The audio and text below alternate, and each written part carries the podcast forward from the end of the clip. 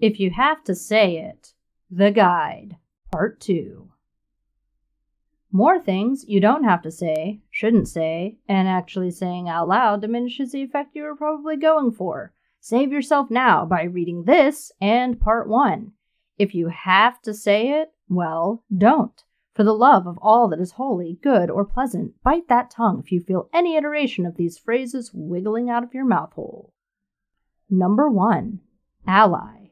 This shouldn't have to be said, but you know it does. Well, maybe not you, you, but every one of your or your only LGBTQ plus and BIPOC friends know it to be true. Stop it. We'll tell you if you're an ally. And you sure as hell don't get a letter in the acronyms either. And no, your jokes about how many letters we, the queers, get to use aren't funny. Real allies sit down, shut up, and bring delightful gluten free baked goods to the Bell Hooks Book Club. Hint you don't get invited if you're ever heard or seen calling yourself an ally. 2. Good mom. It's not wine o'clock, it's time to be there for your kids, Susan. Telling other wine moms or bar dads you're a good mom negates the goodness and the momness of your situation. You're also not a good mom for simply getting them to school, making sure they just survive to adulthood, or telling them the only therapy they need is the school of hard knocks. 3. Fag hag.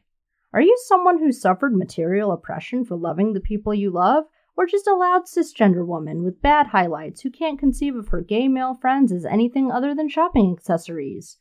They can say it, but you don't get to use that word, especially when you've already stolen Yas Queen, Slay, and a bunch of other BIPOC LGBTQ plus vernacular. This sounds less cute than you think it does. Give it up. It died in the 90s with the idea wide leg pants were flattering on anyone. 4. I'm objective. If your objective is to annoy the piss out of me, great job. You've objectively succeeded, and anything following this objectively wrong statement will be full of poorly supported opinions, probably followed by incoherent screaming about how emotional the other person is being. Just facts over feelings, bruh. 5. I'm not like other girls. Except for every teenage girl who's ever said this asinine phrase. We get it. You manspread and have low self esteem. If you're saying this past the age of 16, dear Lord, find more women friends because shotgunning beers with guys who don't own bed sheets loses its novelty pretty fast. And shotgunning beers with women is better, just like everything women do. 6. All my exes are crazy. Wow, how unfortunate to hit the lottery of crazy so many times. It surely has nothing to do with you, the only common denominator in Crazy Town. 7. Philanthropist. The world would be better off without the charity you launder money through, though I guess good job of doing some halfway decent things through tax evasion. Maybe just, I don't know, do good things for the sake of doing them without seeking attention for it. 8 guru. It's actually spelled C O N A R T I S T. Nice try. No, I will not buy your book slash non essential oils slash matcha enemas.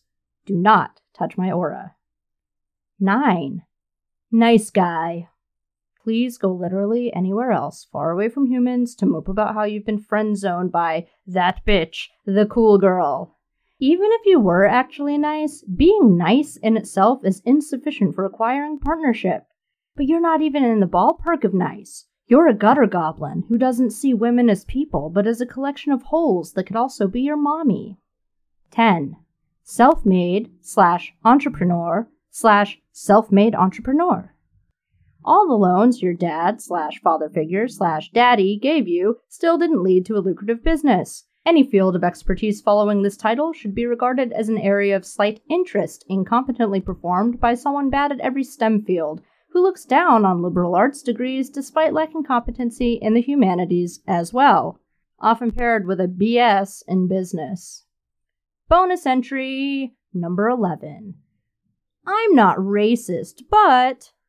That but is your sign to butt out of the conversation before you say something that will be ignorant at best and always racist no matter how you spit it.